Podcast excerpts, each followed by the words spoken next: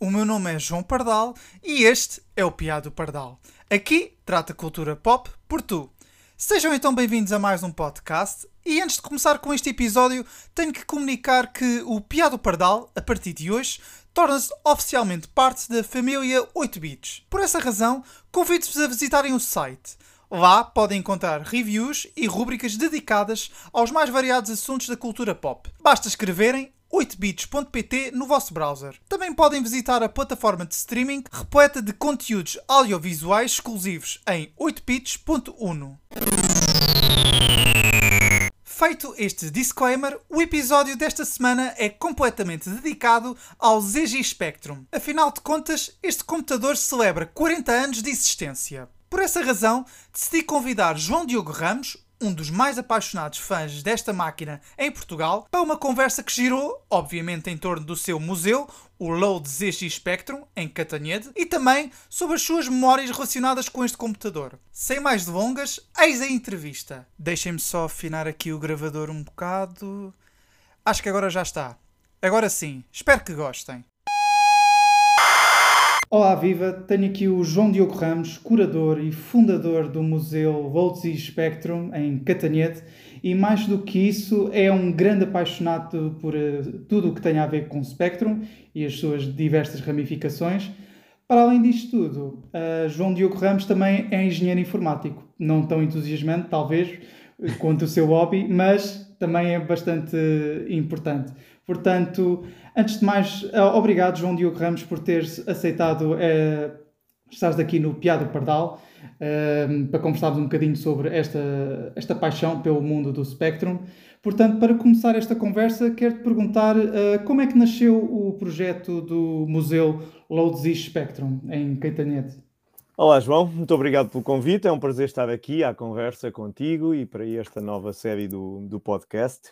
Uh, na realidade, tudo o que falaste está tudo muito interligado, porque uh, o facto de eu ser engenheiro informático tem muito a ver com o Spectrum uh, e, se calhar, por isso mesmo também, uh, e respondendo à tua pergunta, uh, comecei a sentir a necessidade de, de agradecer, de alguma forma, e de destacar o papel na história daquele que foi, de alguma forma, o primeiro computador na casa da maioria dos portugueses. Um, e, portanto, isso a mim era uma coisa que me dizia muito, porque se eu hoje tenho uma vida que considero bastante aceitável, um, se, tenho uma, se trabalho numa área onde, felizmente, nesta área é um bocadinho um mundo à parte, não há assim tanta, não há falta de emprego, muito pelo contrário, tem tudo a ver com uh, quando eu era criança, os meus pais, os meus familiares, de alguma forma terem apostado, terem incentivado e, portanto, e terem-me dado um objeto que depois, a minha curiosidade natural, uh, fez querer compreender como é que ele funcionava.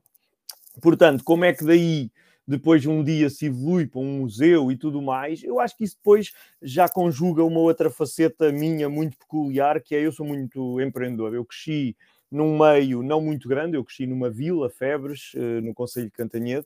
Uh, sempre tive exemplos à minha volta de empreendedorismo. Eu quis jogar ténis de mesa, fundei uma equipa na altura. Eu quis praticar karaté, fundei um dojo na altura. E, portanto, sempre estive muito habituado a, quando queres as coisas, tens de as fazer. Se elas não existirem, isso não é desculpa. E, portanto, o facto de não haver no mundo um museu dedicado ao Spectrum, isso para mim não era um problema, era uma oportunidade. Agora, nada disto foi propriamente um plano, entre aspas, maquiavélico. Eu imaginei, é pá, daqui a dez anos vou ser fundador e curador do museu. Nada disso. Eu acho que, eu costumo dizer, eu costumo dizer a verdade e, e acho que as pessoas, se calhar, nunca me levam muito a sério. Mas, mas eu, eu acho que o museu acontece muito naturalmente quando, primeiro, tu tens esta vontade de homenagear.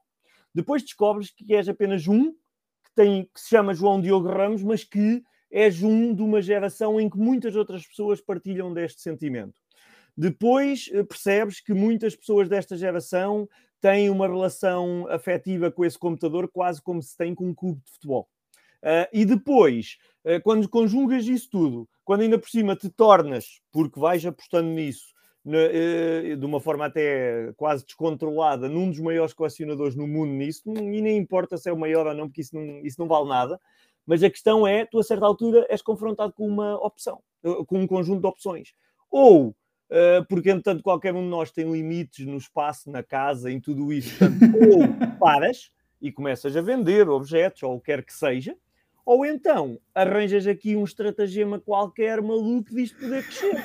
E, portanto, eu, para mim foi muito natural, a certa altura, que, epá, eu não quero parar a coleção, nem quero vendê-la aos bocados. Eu quero é continuar com isto, quero saber mais, quero aprender mais, já sei dos computadores, agora quero saber das calculadoras, agora quero perceber tudo o que mais é que o fundador, do, o criador do computador, o inglês, o Clive Sinclair, fez. E, portanto, para mim foi um processo muito natural. Agora, acho que acontece porque, pronto, eu tinha, tenho este bichinho do empreendedorismo dentro de mim e, portanto, isso para mim foi, foi muito natural. Agora, e depois foi uma questão de arranjar os parceiros certos e okay. com a Câmara de Cantanhede foi, foi o que eu precisava para isso. Então basicamente o que podemos encontrar lá no museu é a tua coleção pessoal de artigos ou também já se estende para além dos teu, da tua coleção pessoal? Já, já se estende. Uh, quando me faziam a pergunta, quando visitavam o museu e perguntavam que objeto, estão os objetos que aqui estão, quem é que são, não sei, eu costumava dizer pá, noventa por cento, noventa e cinco por cento do que aqui está é da minha coleção. Não é que hoje, hoje também continua a ser o que está lá visível, porque também nós abrimos o museu há pouco mais de um ano e, portanto, também ainda não renovámos o espaço novamente. Uhum. Agora, quem acompanhar o nosso canal de YouTube e os vários vídeos que vamos lançando, uh, vê que, aliás, eu quase só consigo fazer vídeos sobre o que eu chamo as, as uh, incorporações, que são doações e aquisições, porque é tal a quantidade de coisas ou que nos oferecem ou que eu vou adquirindo, continuo a adquirir, porque há sempre coisas... Uh, o que me fascina neste momento é perceber ângulos do que é que o Sinclair fez mais e que sejam coisas pouco conhecidas. Um, no entanto, também há pessoas que vão oferecendo objetos, alguns completamente fora do vulgar, como outros mais normais, que também são necessários para o museu poder crescer, depois podemos falar disso de outra maneira, de outro ângulo, uhum. uh, e portanto há muita coisa que nos vai sendo doada, que incorpora a coleção uh, e que depois encaixará no, no, ou na exposição, ou em exposições itinerantes, ou várias vezes. Uhum. Portanto, uh, a inauguração do espaço em si já foi em outubro de dois mil e vinte, ou seja, já passou mais ou menos um ano e meio desde a inauguração. Que balanço é que fazes uh, a esta aventura de ter um espaço físico, quiçá uma meca para todos os, os fãs de Spectrum? Que balanço é que tu fazes deste uh, ano e meio, de quase dois, uh, de museu? O balanço tem de ser bastante positivo e já vou tentar justificar porque é que acho isso. Deixa-me fazer uma correção, não é que seja assim tão importante, mas o, o espaço não foi inaugurado sequer. E, e não vai ser inaugurado. Ou seja, abriu a dezassete de outubro. Porquê é que não foi inaugurado? Porque, e este é um pormenor que mostra uh, que este projeto tem de ter, na realidade, aqui umas bases muito fortes para se aguentar, porque nós fizemos isto tudo na pandemia. Uh, Sim, é preciso é dizer, verdade. Nós abrimos um museu em pandemia. O museu abriu a dezassete de outubro uhum. e janeiro, fevereiro e março seguintes esteve fechado, porque aí não podia mesmo estar aberto pelas normas da Direção-Geral de Saúde. Todo o resto do tempo esteve aberto, sempre pôde estar aberto, esteve aberto, com as restrições naturais impostas pela, pela Direção-Geral de Saúde, uh, e nós temos, uh, temos visitantes todos os dias, uh, que está aberto, e temos uma, uma média de sete, oito pessoas a visitar o museu por dia. Claro que há muitas maneiras de olhar para isto. Uh, primeiro, deixa-me voltar um bocadinho atrás. O museu surge e abre em outubro de dois mil e vinte, mas na sequência de um trabalho entre mim e a Câmara, no Museu da Pedra, que é um museu municipal, onde fizemos uma exposição temporária desde abril de dois mil e dezanove. Portanto, houve mais um ano e meio que esteve aberto nesse espaço temporário. E isso, eu posso dizer que os números de visitantes aí que são no período pré-pandemia são surreais, a nível elevadíssimos. Claro que, calma, ninguém vem de férias só a Portugal por causa do museu, não é isso que eu estou a dizer. E eu tenho plena noção que nós, Cantanhede, não é uma cidade turística. Cantanhede pertence ao distrito de Coimbra, um, tem alguns pontos de interesse, estamos próximos da, da costa, estamos na Bairrada do Leitão, estamos em, estamos em... Ou seja, há muitos atrativos aqui, mas a zona centro tem também uma dificuldade que é, tu só consegues conhecer a zona centro de carro. Uh, tens a Nazaré, tens Leiria, tens Aveiro, tens Coimbra, tens uh, Viseu, tens a Serra da Boa Viagem na Figueira, quer dizer, tens um saco, tens sítios espetaculares, mas a deslocação Então não é como ir passar um fim de semana a Lisboa ou ao Porto. E, portanto, isso para mim sempre foi muito claro e nunca foi um impedimento. Agora, é preciso analisar à luz deste enquadramento. Eu considero uh, o simples facto de termos pessoas constantemente a vir uh, um fator extremamente interessante. Temos pessoas, sempre que eu lá vou e pergunto aos visitantes onde é que vêm ou não, vêm de Lisboa, vêm de Braga, vêm pessoas do Algarve, vêm pessoas de fora também. Uh, e, portanto, epá, naturalmente isso enche-me de orgulho. Uh, nós já percebemos, quando fizemos o museu, quando passámos da exposição temporária para o museu, houve aí uma coisa que funcionou muito bem, que, mais uma vez, não foi uma coisa que eu, que eu tivesse planeado. Foi uma coisa em que tu vais aproveitando as oportunidades que te aparecem, e eu apercebi-me de uma coisa, que foi, não há um museu no mundo dedicado ao Spectrum. Claro que é assim. Calma, há muitos museus de tecnologia, há museus dedicados ao computador pessoal, há museus dedicados à ciência. Portanto, há museus, obviamente, muito mais abrangentes. Nós não somos nada, entre aspas, comparado com esse tipo de museus em Inglaterra e muitos outros países. Mas, quando começas a falar de uma paixão hum, que as pessoas têm por um objeto que mudou as suas vidas, e fazes este exercício facilmente. Qualquer uh, rádio ou qualquer uh, uh, humorista que faça um post, ou qualquer daqueles sites de Ainda Sou do Tempo, ou, ou, ou de Mistério Juvenil, portanto, qualquer post que falem no Spectrum, tu vês imediatamente uma reação descontrolada das pessoas a querer partilhar as suas recordações. Pá, isso é fenomenal. E, portanto, isso... Nós, obviamente, temos outros computadores no museu. Nós não temos nada contra os Commodores e não sei o que. Temos outros computadores que apresentamos como alternativas ao Spectrum, mas uh, vamos ser sempre um museu que, que, é, que é construído a partir do Spectrum. Que isto, apesar de tudo, é enganador. Deixa-me só ratificar sim, isto sim. Para passarmos às próximas questões. um, estás, estás à vontade. O, o, o nome, museu, o museu chama-se formalmente Load Z X Spectrum, que era o nome do computador, Z X Spectrum, e o Load, que era o comando para carregar os jogos, e porque a exposição anterior também já se chamava Load, aspas, aspas, que era esse comando. Ora, o nome é enganador, o nome é muito enganador, porque se fosse por aqui as pessoas pensavam, está bem, vou ver computadores e pronto, tudo bem, fixe. Uh, é muito enganador. Se este museu fosse em Inglaterra, chamar-se-ia o Museu da Sinclair, uh, só que eu não quis chamar-lhe o Museu da Sinclair por um motivo, porque, não sei se sabes, mas uma parte da história do Spectrum tem uma ligação muito grande a Portugal. Sim. Muitos destes computadores foram montados na Caparica pela Timex, uhum. e uh, alguns modelos foram inclusivamente desenvolvidos a partir de Portugal. Ora, uh, fazia todo... E essa era uma... foi uma das coisas que me motivou. Eu queria preservar a história da ligação portuguesa ao Spectrum. Há muitas pessoas, e agora é uma boa altura para falar disto, estamos a celebrar os quarenta anos, e mesmo os próprios ingleses, se calhar, às vezes não têm bem noção da projeção, alguns não têm bem noção da projeção mundial que o Spectrum teve. Na Europa de Leste, tu tens eh, mais de, ser, de cento e cinquenta variantes, clones, do Spectrum, não oficiais. E, portanto, é, é engraçado perceber como isto foi um fenómeno uh, mundial. Ora, nós quisemos capitalizar também esta questão da ligação a Portugal. Portanto, somos um museu que partiu do Spectrum e depois foi à procura de tudo o que o Sir Clive Sinclair inventou para perceber como é que ele chegou aos computadores e o que é que fez depois.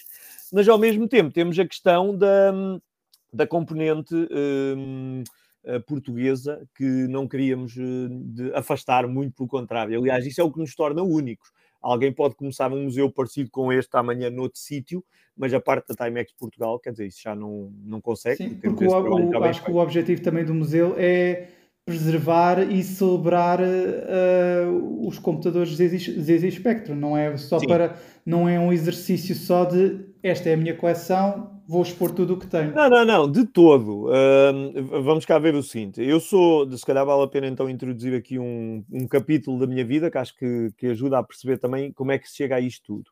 Eu sou colecionador, mas um, já colecionei muitas coisas na minha vida, e quando era puto colecionava porta-chaves, que os meus pais me incentivavam, mas coleção mesmo a sério, que eu olhasse para ela e dissesse, não, eu quero fazer esta coleção com um objetivo, ok? Primeiro era pessoal, mas depois tornou-se eu quero homenagear, eu quero agradecer, eu quero de, destacar a importância deste objeto, uhum. que depois, quando os meus amigos vinham cá a casa e eu percebia que eles ficavam extremamente entusiasmados, eu comecei a perceber, isto não pode estar na minha casa, isto tem de ir para um sítio público, uhum. e, portanto, isso foi um passo natural, mas um, um museu, e a palavra museu hoje em dia é usada de forma muito leviana, um museu não é uma coleção, vamos cá ter noção sim, disso. É verdade, um museu... Sim. Uh, tem um conjunto de valências de preservação, de estudo, de exposição. Nós uh, ainda não estamos qualificados na rede museológica nacional, mas esse processo está em curso. Okay. Portanto, isso aí, lá está.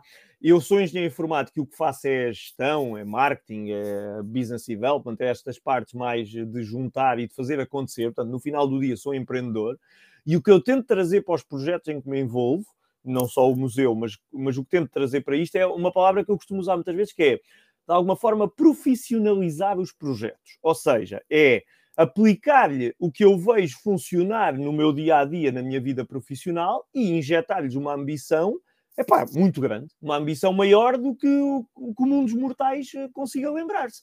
E, portanto, o museu assenta muito nisto. Portanto, é óbvio que isto não existe, para eu ter um sítio onde guardar os meus objetos, pelo amor de Deus, seria ridículo, seria ridículo. Uh, portanto, isto existe porque, por causa disto existir, e houve uma coisa que eu não planeei, e quando eu deixei de ser visto apenas como colecionador, e passei a ser visto como curador, que é a palavra sim, que eu muitas vezes sim, uso, sim, exatamente, sim. curador no sentido da pessoa que, sou eu que, de alguma forma, e eu, eu quero ter essa responsabilidade, eu quero controlar a história que é contada no museu. Há uma coisa que os colecionadores fazem muito, que são encontros de colecionadores, que não tem nada de mal, mas é que as pessoas vão, levam os seus computadores, encontram-se, passam uma tardada bem, bem passada, pá, como há os encontros de quem tem carros antigos e mais não sei o quê. Eu não tenho nada contra isso, mas não era isso que eu queria, isso já existia.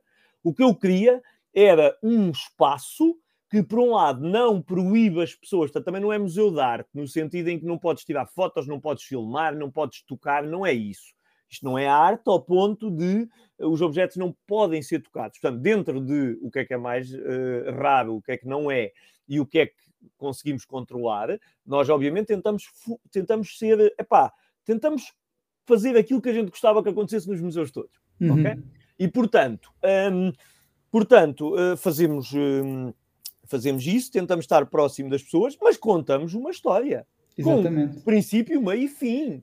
Uma história que hoje pode ter erros, que se me chamarem a atenção, eu sou o primeiro a dizer, amanhã aprendo, corrijo e vou melhorando. Claro. O meu grande objetivo é precisamente documentar isto da melhor forma. Se me permites, eu, só, eu há bocado comecei a falar na questão do colecionismo, não referi só uma coisa. Eu tive uma fase na minha vida antes do museu, mas que está muito ligada. Eu ganhei um concurso de empreendedorismo com uns colegas em Coimbra, o Arrisca-C, que é um concurso que dava um prémio, uhum. que nós usámos para fundar uma plataforma de colecionadores, que entanto já não existe, chamada Collectors Bridge. Criámos a empresa, contratámos pessoas, desenvolvemos a plataforma, tivemos colecionadores de várias partes do mundo a usá-la. Era uma espécie de Facebook e eBay especializado em... para colecionismo apenas. Pá, que era essencial para mim, para a certa altura, eu não comprava nada sem ir lá ver se já tinha ou não, porque eu já não conseguia gerir isso. Nós, neste momento, temos em inventário cerca de três mil objetos uh, registados na, na coleção. Muitos também são livros e revistas, uh, mas, mas isto mostra só no museu, uh, desde que abrimos no museu, a contagem era perto, não era mil e quinhentos, mas era perto. Tudo bem, cerca de oitocentos acho que eram revistas e livros. Mas, é, atenção, isto, isto, isto mexe com muita coisa aqui. E, portanto, esse projeto do Collectors Bridge foi muito bom, porque obrigou-me a estudar um bocadinho sobre museologia, sobre colecionismo, e, portanto, foram tudo pequenos passos que depois, olhando para trás, a gente percebe, ok, isto de alguma forma veio tudo ajudar a hoje temos um museu uh, disponível ao público. Muito bem. Uh, e falando sobre o museu e sobre os visitantes... Tens, assim, alguma história que, aches, que achaste bastante interessante de uma, de uma visita de alguém ao museu e que queiras partilhar connosco? Tenho muitas. Obviamente tenho muitas. Isso, há, há, há muitas perguntas. Destaca uma que tu achas é. que, achas há, que há, mereça mesmo ser partilhada é. com os ouvintes. Ou quando, quando alguém me pergunta qual é o objeto mais especial que lá está, mas isso depende com quem é que estamos a falar. Porque Exato. nós somos um museu que, por um lado, conseguimos estar numa... discussão muito detalhada com colecionadores para ver aqueles pormenores, aquelas raridades, mas também o, o principal não é isso, o principal é contar a história ao cidadão comum. Uhum. E mais não sei o quê. Se calhar eu destacava uma que aconteceu, uma história... Um, deixa-me só destacar duas. Primeiro, Sim, já tive força, visitas força. lá, já tive visitas lá, uma delas na abertura, mas não só, ainda outra há um mês atrás, pá, de pessoas da Timex, pá, que só, só falta virem as lágrimas aos olhos, mas é literalmente a justificação para uma pessoa como eu que queria preservar esta história. Pá, eu neste momento tenho uma relação digital, algumas vezes não só digital, mas tenho uma relação com, imagina, uma centena ou duas de pessoas que passaram pela Timex, com quem eu falo e quase que me tratam como se eu tivesse lá passado e eu nunca, eu nem sequer idade tinha para isso. Isto é, para, a, a título pessoal, isto, é, isto não se explica, isto sente-se de uma maneira e, portanto, sempre que alguém da Timex vai lá, pá, as pessoas não conseguem imaginar a satisfação que eu penso assim, epá, todo o esforço, todas as horas que Acredito, eu gastei, pá. todo yeah. o tempo que eu deixei de estar com familiares, todas as viagens que eu deixei de fazer, pá, valem a pena para ver estas pessoas a recordar os melhores tempos da vida deles e a sorrirem. Epá, isso para mim tem um valor espetacular. Mas a história que eu vou destacar não é essa. É uma história que até começou, se calhar, pá, de uma maneira muito estranha. No dia da abertura deste, do museu mesmo, eu tive um senhor que foi visitar... Uh, portanto, eu tinha umas visitas guiadas nesse fim de semana, já não me lembro dos detalhes, mas ele foi com os filhos visitar. Pá, e o senhor, eu não, não o conheço pessoalmente, uh, o senhor falava muito. Ok? Eu também falo muito, uh, como já deve ter dado para perceber. Mas o senhor falava muito e ele ia com os filhos. E sabes o que é que é? Epá, um momento de stress, andaste a trabalhar meses e meses, andei um mês sem dormir para montar a exposição toda em tempo recorde e não sei o quê, blá blá blá. E chega ao dia, eu já estava quase sem voz de estar a fazer visitas guiadas.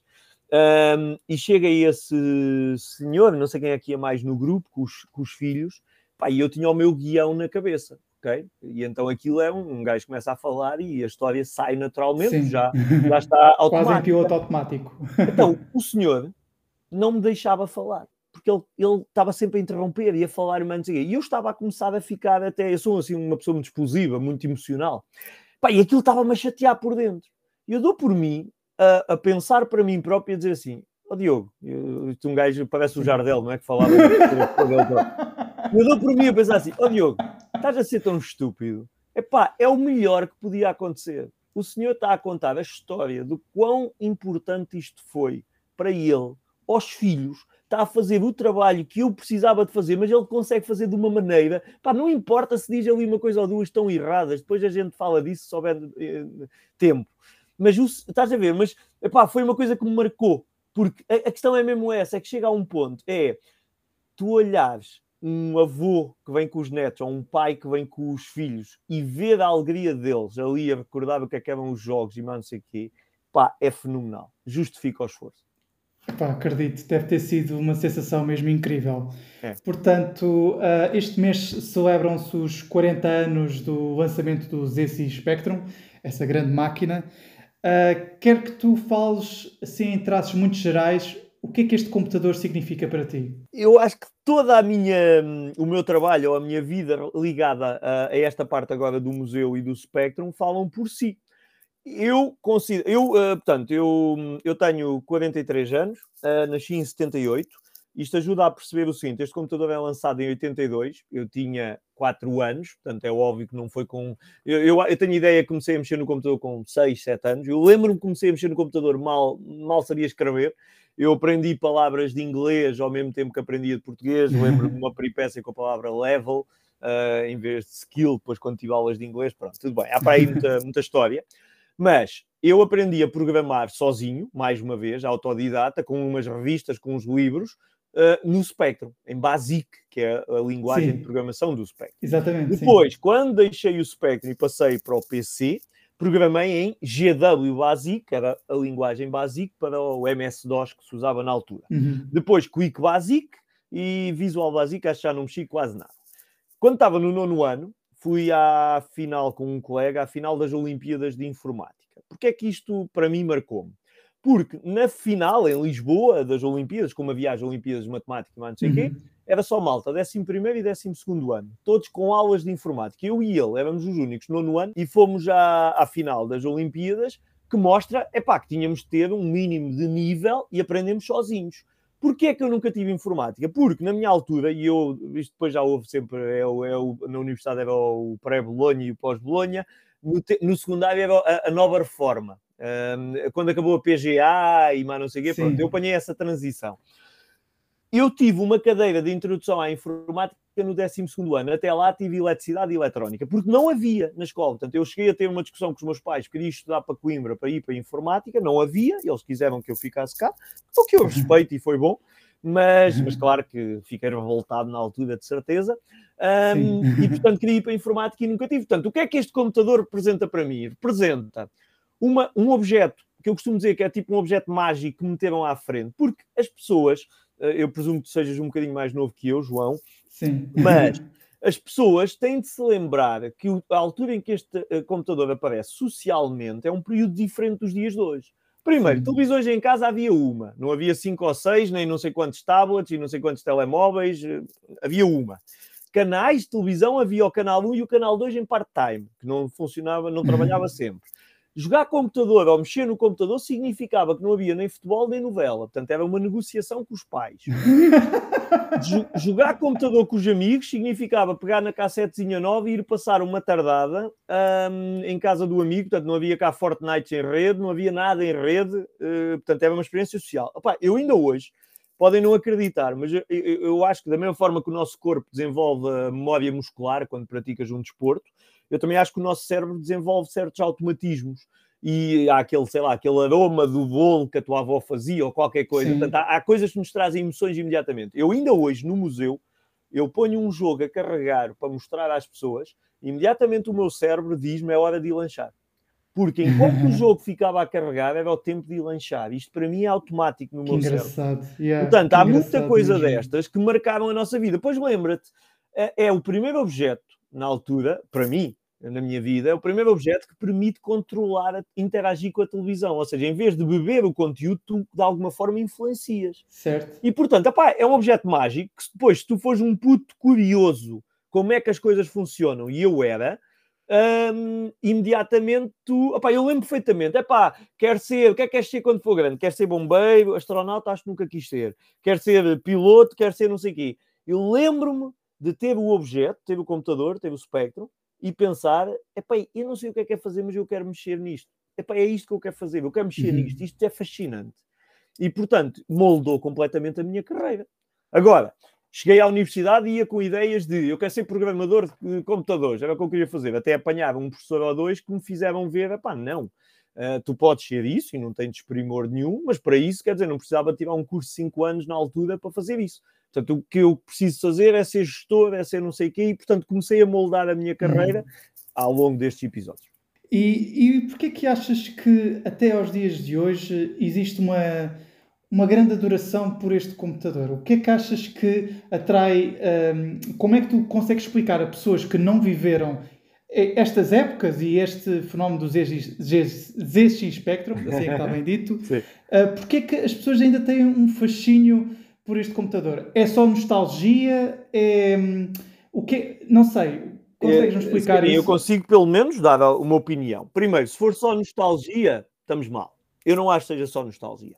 Apesar de que eu acho que é um bocado cíclico todo este revivalismo por determinadas coisas. Seja os certo. Carros de há trinta anos, ou quarenta, ou cinquenta anos atrás, seja os computadores, seja... Epá, a moda. A, a moda, isso mesmo, uhum. que se reinventa. É precisamente como a moda. Ou seja, eu acho que isto é cíclico. É inevitável. Depois, ouvi uma vez o Hermano José dizer uma coisa que, que me marcou na altura. Foi em algum, algum sitcom, em alguma entrevista que ele estava a fazer, e falou-se de qualquer coisa do tipo, ah, naquele tempo é que era bom. E o Herman, a certa altura, diz uma coisa que é, mas era bom esse tempo? Ou era, mas era os melhores anos da tua vida, porque tu tinhas quinze, dezasseis, dez, vinte anos, portanto, e, portanto, é isso que te faz recordar esses tempos. Pá, eu não sei dizer porque é que é. Agora, eu não acho que seja só um destes fatores. Porque, primeiro, o Spectrum não é o caso único. Eu acho que o Spectrum em Portugal tem uma pujança. E não é só em Portugal, mas em Portugal tem uma pujança enorme porque, primeiro, os outros computadores eram todos muito mais caros e como tínhamos a Timex cá, fez com que os computadores ainda ficassem mais acessíveis. E, portanto, é óbvio que houve pessoas que tiveram Commodore, já Ataris, depois houve pessoas a seguir que tiveram Commodore já Amigas, as pessoas saíram do Sim. Spectrum ou foram para o Amiga ou foram para o P C, eu fui para o P C, um, mas, epá, por exemplo, vais ao Brasil e vês um fenómeno enorme com outros computadores que era o M S X. vais à Inglaterra, sim, e tens um fenómeno enorme com outro computador, que era o B B C Micro, que é uma espécie do projeto Magalhães, mas nos anos oitenta. Portanto, a questão é, como nós tínhamos menos alternativas, se calhar isso fez com que o Spectrum, na realidade, tenha uma adoração enorme. Ponto número... E também o poder de compra não era muito grande. Lembra-te, ainda por cima, ainda por cima vinte e cinco de Abril, poucos anos antes, mas não sei, sim, sim. É óbvio que isto era complicado. O Spectrum... E também, eu acho que a sociedade também era, como é que é dizer... Ainda, ainda estava a, a tentar encaixar nos tempos em que estavam. Não estou a dizer que, que a sociedade é retrógrada, mas sim, ainda se estava a alinhar, olha, é tal como um spec, uma cassete de um Spectrum, ainda estava a afinar. Completamente. Mas pensa, nós, nós entramos para a, União, para, a, para a C E E na altura, acho que em oitenta e seis, portanto o Spectrum até é anterior. Portanto é óbvio que sim, quer dizer, isto era tudo, era tudo ainda muito, muito fresco. Um, agora...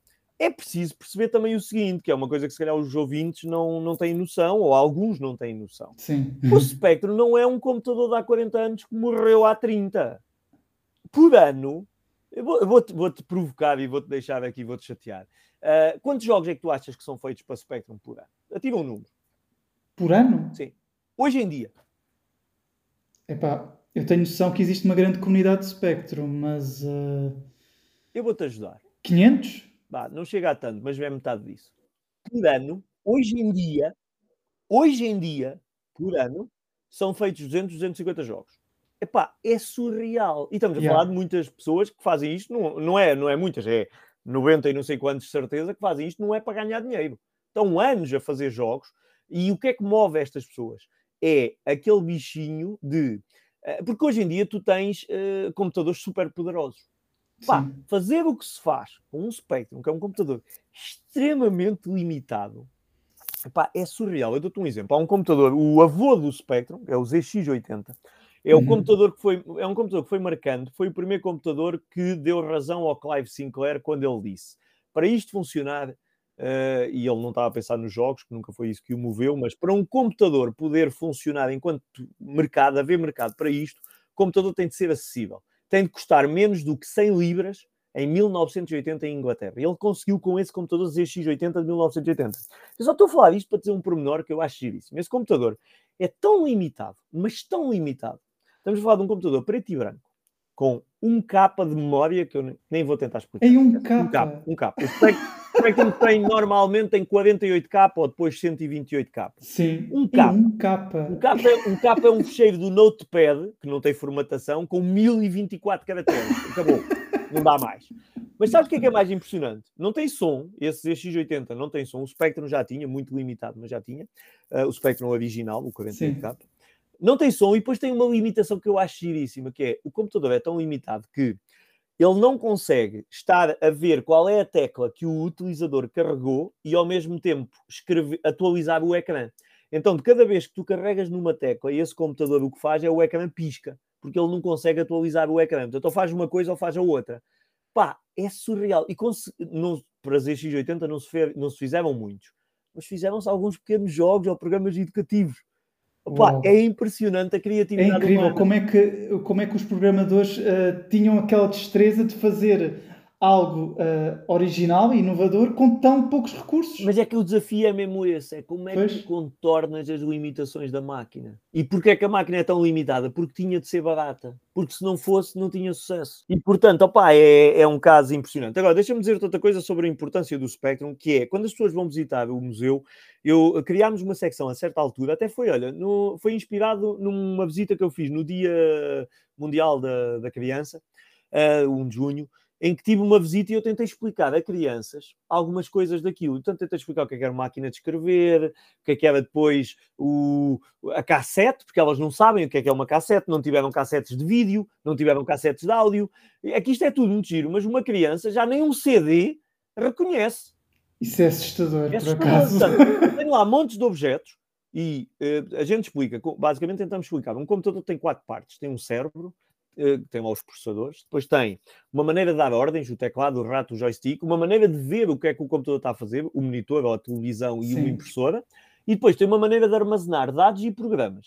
E essa maneira de armazenar dados e programas é onde começam os problemas, porque, epá, Às vezes reconhecem o C D, mas, opá, cartões perfurados são coisas que eu já não usei. Cartuchos de música antes das cassetes, cassetes de música, cassetes de vídeo, uh, disquetes. Opá, são tudo coisas que as pessoas já não têm a referência. Mas esta secção tem uma coisa muito importante que eu costumo dizer às pessoas. Olhem, eu sei que ninguém vai daqui para casa à procura de ir comprar um Spectrum ou de que vai daqui fascinado com os jogos de Spectrum. Os jogos de Spectrum têm um mérito. É que são extremamente desafiantes, mas extremamente difíceis mesmo. É verdade, sim. Uh, mas, mas há uma coisa que eu tento explicar às pessoas, que é, olhem, isto primeiro não está morto, isto continua a haver uma comunidade enorme. Dou um exemplo sempre. Ah, ainda se fazem hoje em dia computadores que às vezes usam o nome de Spectrum. Uh, que são computadores que são clones, utilizam tecnologia dos dias de hoje, que têm vantagens do tipo, por exemplo, carregar jogos a partir de um cartão de memória. E agora a coisa gira. Essa tecnologia é portuguesa. É um português que fez isso, que vai estar no museu no nosso evento dos quarenta anos. Que foi uma coisa que eu fiquei fascinado quando descobri. Um, mas uma coisa que eu tento explicar às pessoas é, há computadores a ser feitos, e costumo dizer uma coisa, para mostrar que isto não é uma coisa assim de nicho, tipo, ah, são um conjunto de gajos que gostam de se encontrar, e mais, esquece, não é nada disso. O Spectrum Next, que é um computador lançado lá em dois mil e vinte, que agora já vai no segundo crowdfunding, no último crowdfunding, estamos a falar de um equipamento que custa quatrocentos ou quinhentos euros cada um, no último crowdfunding, num mês, reuniu Um, a módica quantia de dois milhões de euros em um mês. Portanto, eu, gosto, eu acho piada a estes nichos que mexem assim com Sim. tanta coisa. Depois, segunda coisa, um, o que é que eu tento explicar às pessoas? Eu digo, olhem, eu gostava que vocês fossem para casa e pelo menos levassem esta ideia para perceber a importância disto para os dias de hoje. O Spectrum não é um computador mais importante que os outros. É um computador que tem o seu lugar na história, que foi muito importante num determinado momento e que, de alguma forma, foi o primeiro computador nas nossas casas.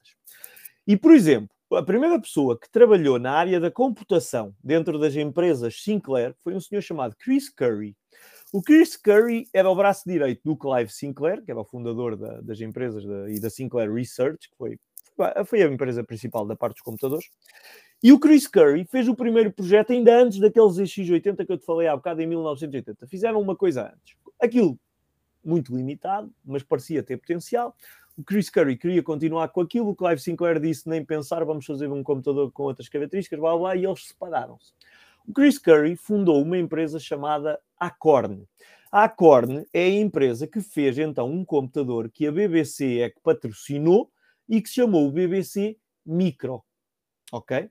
Que é uma espécie do Magalhães, no G I dos anos oitenta, um, em Inglaterra. Portanto, houve muitos miúdos em Inglaterra que tinham contacto na escola com um computador que era o B B C Micro, e o Clive Sinclair, que ficou lixado de ter perdido esse negócio, esmagou o preço do dele e assim conseguiu também vender muitos computadores. Porquê é que eu estou a falar nisto tudo? Só para dizer uma coisa. Quem for da área da informática reconhece aqui umas palavras que eu vou dizer que são, que são o, o RISC, e o ARM. Isto tem a ver com a arquitetura do cérebro do computador, do processador, ou seja, a maneira como se desenha um processador. Porquê é que eu falei nisto? Porque ARM é a arquitetura que ainda hoje está subjacente, por exemplo, aos processadores que a gente usa no iPhone e noutros telemóveis, ok? Portanto, o, quando andas com o telemóvel no bolso, tens lá um processadorzinho que é baseado numa coisa que se chama ARM. Ora, ARM, originalmente, significa Acorn RISC Machine, ou seja, foi precisamente o trabalho da, da, da, da Acorn, que deu origem depois à Fundação ARM, que ainda hoje, passado quarenta anos, ainda continua, a, de alguma forma, a afetar coisas que estão dentro dos nossos bolsos e que hoje temos os telemóveis em todo lado e temos tecnologia I O T nos, nos micro-ondas, Sim. nos stores e em tudo. E tudo isto está, de alguma forma, interligado. Portanto, isto foi uma fase na revolução tecnológica muito importante. Realmente é incrível. Isto agora fez-me lembrar aquele meme do, do, do tipo que está tipo, a olhar para o quadro e dizer It's all connected, it's all connected, it's all the dots. Sim. Não, mas é que, e é que nós não estamos aqui a abordar, e por exemplo, o Clive Sinclair, eu não disse aqui, mas ele faleceu, para quem não souber, em setembro sim, sim. do ano passado. E quando isso aconteceu, por exemplo, houve um canal de televisão nacional que veio ao museu filmar novamente, entrevistar-nos e manter. E eu tentei destacar. Uh, ele é considerado um dos inventores mais, uh, mais inovadores da sua época, visionário, sim, sim, sim, sim. claramente, aliás, em algumas coisas demasiado visionário, porque depois as coisas, a tecnologia não o permitia. Mas, por exemplo, nos anos noventa, nós andávamos todos com aqueles uh, relógios Casio, que eram uma calculadora. Sim. Eu tenho, eu, o museu tem em exposição uma calculadora uhum. de pulso dos anos setenta, feita por Clive yeah. Sinclair. O Clive Sinclair fez um computador em oitenta e oito, que até há uma foto que foi feita a gozar, dele assim com o computador em cima da cabeça, um computador A quatro, uh, tipo a gozar, entre aspas, a comparar com o Steve Jobs a apresentar o iPad. uh, há, há, obviamente, com as devidas separações, mas, mas há aqui também muitas coisas. Opa, mas o Clive Sinclair fez coisas que as pessoas não têm mais pequena ideia. Ele trabalhou na área de satélites, ele uh, fez... Telefones fez uma moto fios. Elétrica, acho eu, não foi? Fez o C cinco. Uma bicicleta. Então tá, isso está tudo no museu. A parte da mobilidade Sim. elétrica foi um dos grandes sonhos dele. Pá, que hoje a gente pois. vê os objetos e diz assim, é óbvio, é inevitável. Yeah. Pá, mas o homem fez aquilo em mil novecentos e oitenta e seis. Portanto, eu, atenção, eu não sou um fã ao ponto de cegamente dizer que é tudo um espetáculo. Não, eu muitas vezes digo, eu sim, acho sim, que isto sim. não tinha hipótese de ter sucesso. Mas eu, eu recuso-me é a criticar de uma forma de, não construtiva quem tentou. Porque aí certo. entra o empreendedorismo. E o museu também é muito uma homenagem aos empreendedores que nos deram o computador pessoal. Muito bem. Uh, não sei se alguma vez uh, trocaste mensagens ou chegaste a falar com o Clive Sinclair. Diretamente não. Uh, eu falei, portanto, ele estava doente já há muito tempo. Eu estou a falar com a família dele há uhum. alguns anos. Aliás, vem cá agora no próximo sábado, dia vinte e três, o sobrinho, o Grant Sinclair, Um, que trabalhou um bocadinho na Sinclair e cresceu, obviamente, neste ecossistema. E o pai dele foi o designer industrial, o Ian Sinclair, foi designer industrial de muitos outros objetos, dos primeiros, das calculadoras e não sei o quê. E também falei algumas vezes com o Crispin Sinclair, que é um dos três filhos do, do Sir Clive. Uh, pessoalmente, uh, mandei-lhe algumas mensagens, mas pronto, não, não, não tive nunca uma resposta direta. Tive Sim. pena, naturalmente, mas pá, se, pandemia. Se te, dessem, se te dessem uma oportunidade de fazeres uma pergunta ao Clive Sinclair, o que é que tu, o que é que tu perguntavas ou o que é que dirias? Eu, eu fiz só isso. uma coisa, tipo, só, é só one shot. Não, é fácil responder, porque eu nem sequer lhe fazia uma pergunta. Eu, eu fiz isso, porque eu gravei-lhe uma mensagem em vídeo e mandei-lhe. Um, e eu basicamente disse-lhe, em nome de uma geração, obrigado. Era a coisa que eu lhe queria dizer. Era, obrigado. Pá, olha, no limite, se eu quiser personalizar isto, digo-te assim, hoje tenho uma vida porreira, porque tu fizeste um computador que depois houve pessoas que compraram, claro, Uh, e isso mudou a minha vida. Obrigado. Muito bem. Uh, portanto, o museu de Load Z X Spectrum vai ter agora uh, muitas atividades relacionadas com a efeméride dos quarenta anos do lançamento desse computador. Uh, podes falar uh, sobre que atividades é que vão acontecer no museu? O que é que as pessoas podem esperar nos próximos dias? Olha, é, eu diria, um, a maior conferência alguma vez organizada, ou pelo menos no século vinte e um, de certeza absoluta, sobre o Spectrum. Um, em Portugal, de certeza, lá fora isso depois já é mais discutível. Uh, é um momento marcante, é uma data redonda, são quarenta anos. O Clive Sinclair faleceu em setembro. Um, e é uma, também um passo na estratégia de internacionalização do museu. Porque o que é certo é eu, uh, aliás, uh, no momento em que estamos a gravar esta, esta mensagem, esta, esta conversa... Entrevista. Entrevista. Uh, no momento em que estamos a fazer isto, está a ser anunciado um, uma enorme surpresa a nível de um orador que vamos ter, que mostra como o museu já conseguiu chegar a, a todo lado. Uh, e, portanto... É, é também um passo na afirmação internacional do museu, não tenho dúvida nenhuma disso. É, por opção, é, é mais uma conferência do que propriamente um encontro de amigos, que se fique claro. Portanto, é óbvio que há algumas atividades de jogos, de torneios, de demonstração das capacidades do computador. Há até uma, uma brincadeira multimédia de juntar uh, música com, com vídeo relacionado com tudo isto. Mas também quando as pessoas já vão ao museu já podem estar a jogar. Portanto, isso aí não é preciso ser um dia especial. Agora, o que temos, uma componente muito especial, é um conjunto de palestras de pessoas que estiveram no, no, no epicentro disto. Estamos a falar de familiares do Clive Sinclair, que vêm falar um bocadinho sobre o que é que era trabalhar na empresa, o que é que era o Clive Sinclair enquanto pessoa. Estamos a falar dos criadores de alguns dos jogos principais ingleses, sabes? Um amigo meu usou a expressão no vídeo do aniversário, quando a gente fez um ano, fizemos um direto, e houve um vídeo que, que um colega me mandou, que ele referiu-se a o museu ajudar-nos a conhecer os nossos heróis de infância. É um bocado isso. Pá, nós temos o criador do Saboteur, que era um dos jogos ninjas mais conhecido, que é uma simpatia de pessoa, Clive Townsend, que vem a Portugal visitar o museu. Uh, o Jim Bagley, que fez, havia, eu jogava nas máquinas montes ao Cabal, que era um jogo que eu adorava, fez a conversão do Cabal e do Midnight Resistance para Spectrum, vai participar. Os Oliver Twins têm um, isto vale o que vale, mas têm um, um recorde do Guinness. Havia uma percentagem dos jogos na década de oitenta que eles estavam envolvidos em todos eles. Os Oliver Twins uh, vão participar também à distância, porque começou a acontecer uma coisa giríssima, que foi, eu comecei a fazer os convites para as pessoas, eu não tive uma pessoa que me dissesse que não. Eu comecei a ficar assustado, eu comecei a pensar, espera lá, se esta malta vem toda a Portugal, isto já está aqui um, um contexto complicado, como é que eu arranjo patrocinadores para suportar isto e não sei o quê. E, portanto, houve pessoas que não puderam vir, mas disseram, pá, eu quero ajudar, como é que eu posso participar? E eu, pá, olha, participam à distância, vamos fazer aqui um conjunto de entrevistas e tudo isso. Portanto, vai ser uma conferência, hum, não é científica, porque o tema também não é, epá, é uma conferência tecnológica. Uh, para quem é da área tecnológica, está habituado a este tipo de coisa. Portanto, é uma espécie de um Web Summit em pequena escala, é um TEDx, é um TEDx. Uh, mas, é, mas é esse o modelo. Mas é, sim, sim, é esse o modelo, sim. E com essa ambição. Atenção, eu não faço nada para brincar. Portanto, isto sim, é, sim, feito, sim, claro. É feito para, na realidade, ser uma conferência marcante. Há muitas outras coisas que podiam ser destacadas, mesmo coisas que nós fazemos cá em Portugal. Epá, mas haverá outros momentos também para isso e, portanto, temos aqui um equilíbrio entre uh, o que é que hum, aconteceu no passado e queremos conhecer melhor, e, portanto, a oportunidade de estar com pessoas que normalmente não estaria. Uhum.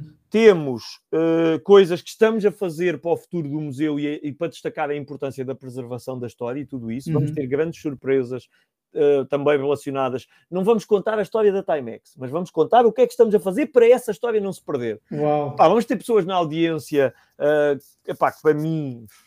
vão ser momentos muito carregados de emoção, porque são pessoas que eu comecei a conhecer e que, epá, e que justificam este trabalho todo. Portanto, epá, é um momento marcante. Portanto, se isto vos disser alguma coisa, o Spectrum, se, se de alguma forma há um carinho especial por isto e se puderem vir a Cantanhede no sábado ou no domingo ou nos dois dias, epá, é um momento que obviamente também não vai acontecer permanentemente, não vai acontecer daqui a seis meses outra vez. Portanto, é uma oportunidade. E, e, e haverá uh, transmissão online? Ou, Olha, ou... É, é uma pergunta muito pertinente e deixa-me também destacar outro, só outro aspecto que me estava quase a passar. É que também é Dia Mundial do Livro e o museu vai lançar o seu primeiro livro, simbolicamente. Não é meu, eu, eu ajudei a que ele acontecesse e escrevi o prefácio, mas é de um grande amigo meu, do André Leão, que é uma pessoa que dinamiza o Planeta Sinclair, que é um, blog, um dos blogs mais conceituados internacionalmente. Pá, e o André tem andado nos últimos sete ou oito anos basicamente a preservar a história dos programadores portugueses todos. Antigamente a gente achava que tinham sido feitas vinte ou trinta coisas, neste momento está para aí um milhar de coisas que foram sendo recuperadas, fruto do trabalho do André e depois do trabalho também, do André e da sua equipa, e depois também da conjugação com o museu, porque se o museu quer fazer preservação, encontrou aqui um aliado perfeito e que nos ajuda, porque isto no final do dia, atenção, tem obviamente muitas pessoas envolvidas, mas na maioria delas voluntários e, portanto, isto é, isto é difícil. Uh, tu perguntaste-me uh, a transmissão online e tudo isso. Sim. Olha, uh, não vai haver transmissão online em direto, não vai. Uh, foi uma decisão ponderada, que foi uma decisão que teve de ser tomada por uh, dois aspectos. Um, questões técnicas, porque uh, epá, nós não temos a capacidade logística neste momento para tudo e mais alguma coisa. E estar a fazer a transmissão de um evento de um dia e meio, pá, com telemóveis uh, não, é, não é profissional como eu queria. E, portanto, por aí não fiz. Mas também não vou ser cínico e vou ser muito direitinho e dizer também é propositado não haver, porque sim, nós estamos a fazer o evento para que as pessoas venham cá. Pá, okay. uh, o município de Cantanhede tem investido milhares de euros em tudo isto. Eu tenho investido milhares de euros certo. em tudo isto. E, portanto, isto é feito para que as pessoas venham cá. Agora, também é verdade o seguinte, e se acompanharem o trabalho do museu sabem que o que eu estou a dizer é verdade. Uh, a inauguração de dois mil e dezanove, em que fizemos uma tertúlia, tudo bem, que foi mais pequena, foram duas horas e meia ou qualquer coisa, também foi integralmente depois transmitida e com legendas e tudo. Portanto, isso será alvo de filmagem, será alvo de legendagem, será alvo de disponibilização futura. Agora, não é a mesma coisa. Por exemplo, o Clive Townsend vai estar a dar autógrafos, o André vai estar a dar autógrafos a quem quiser levar o livro dele. Uh, e, portanto, uh, e portanto são momentos especiais. Certamente. De, de, deverão ser dois dias inesquecíveis para toda a comunidade de fãs de Spectrum e não só, até mesmo... O público até... em geral, sim. Sim. Qualquer pessoa que, a quem isto diga alguma coisa. Sim. Um, faz aqui então, onde é que as pessoas podem acompanhar o trabalho do museu? Em que plataformas é que podem seguir o trabalho do museu? Podes fazer aí, explicar aí como é que as pessoas podem saber mais sobre isto? Sim, posso tentar. Olha, nós tentamos estar em, em, em muitos sítios, mas tudo muito integrado. Obviamente, a comunicação é um aspecto essencial deste projeto e nós ainda não havia museu, já estávamos no TripAdvisor bem posicionados com base no trabalho preliminar da exposição anterior. Portanto, isso é algo que a gente presta muita atenção. Portanto, estamos no TripAdvisor, estamos em muitas outras coisas que eu já vou falar. O ponto de partida é o nosso site oficial. O site oficial é o sítio onde estão hum, as informações todas de consulta do museu e de muitas outras coisas. Nós temos, por exemplo, uma visita virtual gratuita neste momento, disponível para quem vai ao nosso site, pode ver o museu. Não estamos a falar de uma coisa amadora, estamos a falar de uma coisa, uma parceria que fizemos com uma empresa e que, que acho que, okay. que é uma coisa muito interessante. Portanto, o site é load z x ponto com um, e, portanto, a partir desse site, depois tem, o site está, pelo menos a página principal está em português, inglês e espanhol, depois tem muitos outros conteúdos uh, que estão principalmente em português. Por exemplo, pessoas, uh, estamos nas redes sociais quase todas, uh, mas, por exemplo, há pessoas que não têm Facebook, nós comunicamos muito no Facebook. Não tem problema, no nosso site conseguem ver os posts todos no Facebook, mesmo sem terem conta. YouTube, estamos no YouTube, os vídeos estão todos lá disponíveis, se por algum motivo não quiserem ir ao YouTube. Uh, portanto, a partir do site tem acesso, estamos muito no LinkedIn, pode parecer estranho, mas o LinkedIn é uma rede que para nós é muito interessante, porque obviamente a malta informática está lá toda, a malta sim, tecnológica sim, sim, está sim, lá sim. toda, da, da geração uh, da minha e outras uh, também tá, estão lá todos, portanto é uma coisa que estamos. Publicamos também no Instagram e no Twitter, apesar de que, na realidade, estamos ainda a, a, a sondar e a palpar o terreno, mas publicamos tudo nas redes todas. Uh, ainda agora um amigo meu mandou-me um vídeo com trinta mil visualizações no TikTok, uh, epá, que é uma coisa que eu fiquei a olhar e a pensar que se calhar vou olhar para isso de outra maneira muito brevemente, mas, portanto, neste momento, fora o TikTok, estamos em todas as outras que eu referi, portanto, podem seguir lá. Nós lançamos vídeos frequentemente no YouTube com, com, com conteúdos complementares, para quem gostar uh, destas coisas, e, de resto, vamos anunciando tudo no, no site, que é load z x ponto com. Pronto, muito bem, João Diogo Ramos. Muito obrigado por ter estado aqui no Piado Pardal. Prazer. E desejo tudo melhor para o museu e que, na data da gravação, espero que corra tudo bem uh, nessa grande celebração dos quarenta anos do Z X Spectrum. Um grande muito abraço. Obrigado. Até breve. Um grande abraço. Mais uma vez, obrigado, João Diogo Ramos, e longa vida ao Z X Spectrum. Podem seguir o trabalho do museu no site oficial e nas redes sociais. Todos os links estão na descrição deste podcast. E vocês, são fãs do Z X Spectrum?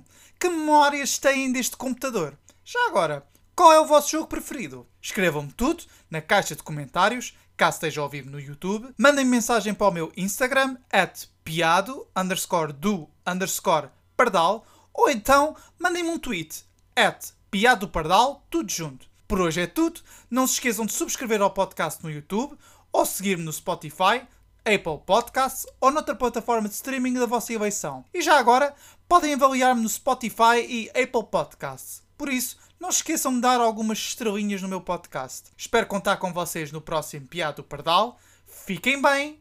Adeus.